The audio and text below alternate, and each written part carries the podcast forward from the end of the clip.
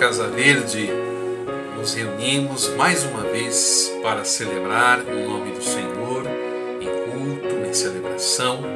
E nesse momento da proclamação da palavra, nós iremos refletir no texto do Evangelho de Mateus, no capítulo 25, dos versos de 1 a 13.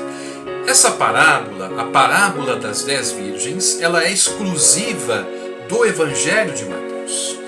Essa parábola tem ligação com o final do Sermão do Monte, lá no capítulo 7, principalmente com as palavras virgens, tolas e sábias e prudentes, que são utilizadas nos versos de 24 a 27.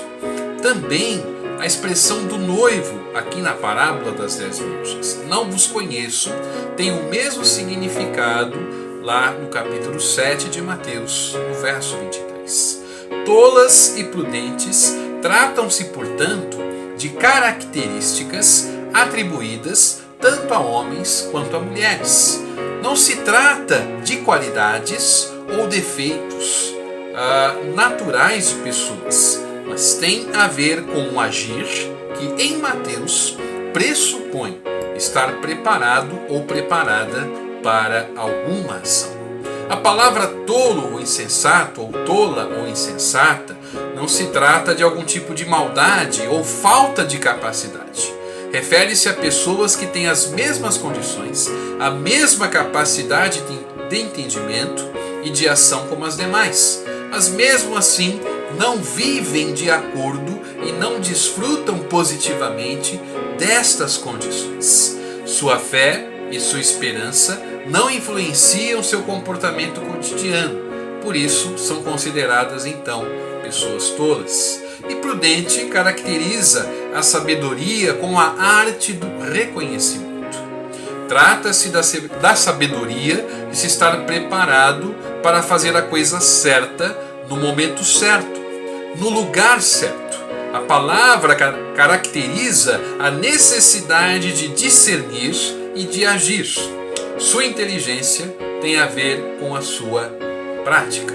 Já a palavra virgens significa moças, jovens de cerca de 12 anos de idade, porém que já são aptas para o casamento.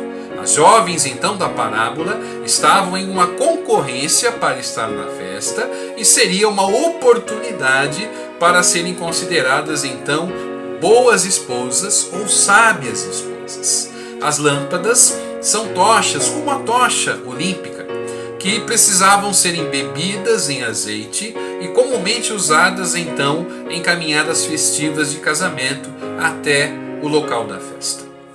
A festa de casamento no antigo Israel tinha alguns costumes. A festa então aí da parábola tem o costume de o um noivo buscar a noiva na casa dela. E antes de ir para a festa do casamento propriamente dita, que acontece na casa do noivo, as virgens ou as jovens mulheres saem da casa da, casa da noiva para encontrar e saudar o noivo da, na rua. E depois acompanham com as suas tochas a noiva até a casa do noivo. A festa de casamento, na tradição judaica, acontece com a casa de portas abertas e todo mundo pode participar então da festa. Mateus, o evangelista, não está interessado em alimentar especulações a respeito do fim dos tempos. A ele interessa como viver a fé em tempos difíceis. O ponto da parábola mostra que o importante não é tanto a proximidade ou não do retorno do filho do homem, mas exatamente o não saber quando, pois é esse que conduz a um constante vigiar. É necessário desistir então de qualquer especulação sobre tempo ou tempos e contar com a interferência de Deus a cada momento. Sabedoria e tolice estão em jogo então neste texto, nesta parábola, não em relação às tochas, mas pelo levar ou não do azeite, do óleo junto consigo, como um equipamento necessário para esperar e encontrar o noivo. As tochas só não bastam, mesmo que num primeiro momento estejam queimando. Elas podem se apagar antes do encontro com o noivo. É necessário levar uma quantidade de óleo dentro de recipientes próprios, como reserva, para que a tocha não se apague caso então o noivo demore a aparecer. E de fato, aquele que era tão esperado ao encontro a qual se ia tardava a chegar. E o cansaço então aparece, ele se faz notar. O sono chegou. Para todas as dez jovens mulheres ou as dez virgens, indistintamente, sejam as sábias ou as tolas, e todas então dormiram. Para a comunidade de Mateus, a que é destinada então este evangelho, a demora do noivo espelha a realidade da demora da volta de Cristo. Mas não é a demora da volta que é o motivo do não estar preparado. Para Mateus, a demora do noivo e o fato de todas as dez virgens dormirem quer ilustrar apenas que esta volta ela é imprevisível. Sobre ela não se sabe quando, sobre ela não se dá então ou não se deve especular. No fundo, o texto transmite a sensação de que há tempo para arrumar tudo, ou seja, preparar-se. Há tempo, inclusive, para dormir. Não há nenhum tom de crítica em relação ao sono ou ao dormir. O único problema é não levar óleo ou azeite necessário consigo para então manter as tochas acesas. Vigiar pode ser sinônimo de ter óleo, de preparar-se. Estar preparado significa ter óleo consigo suficiente desde o início, visto que o noivo pode chegar a qualquer momento, a qualquer hora. Não se trata de uma vigilância no sentido de se estar constantemente sobre uma espécie de pressão ou vivendo aí sobre algum estresse ou alguma tensão para não perdermos então a hora, não, na expressão popular, não dormirmos então uh, na, na hora ou no momento. Trata-se de seguir para sermos fiéis e constantes, que podemos então até cochilar e dormir na hora da volta do noivo, mas sempre estaremos preparados então para recebê-lo. Assim, não precisaremos mudar de rumo na última hora nem viver uma espécie de desgaste terrível.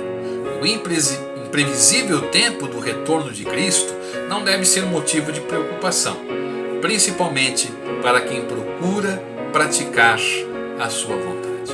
Em tempos como os nossos, ou como o nosso tempo, um tempo difícil, um tempo que traz consigo aí a sua realidade, muitas vezes não favorável às circunstâncias que estamos vivendo nós estamos alimentando ou estamos tendo a reserva adequada e suficiente para que as nossas tochas se mantenham acesas, para que a iluminação necessária ela seja então adequada para o tipo de situação que precisamos enfrentar. Pense um pouco a respeito disso. Reflita a respeito disso, mas não como uma cobrança então que vai gerar dentro de nós aí uma culpa ou uma pressão muito forte. Mas pense dessa maneira, pense sobre isso e dessa maneira como uma, uma forma então de estarmos atentos, vigilantes a tudo que acontece ao nosso redor e também as respostas que nós precisamos dar em relação a isso. A vigilância constante, ela tem então o objetivo no final de trazer alegria. Alegria então da festa, alegria então de estar com o noivo, alegria então de participar daquele instante festivo. E esse é o desejo e essa é a vontade de Deus então para nós. Que Deus te abençoe, que Deus esteja contigo nessa semana e que a sua tocha sempre possa estar acesa e você tenha então a reserva suficiente os recursos suficientes para enfrentar todas as coisas em todo o tempo. Que o Senhor seja com você, com a sua família e com a sua vida.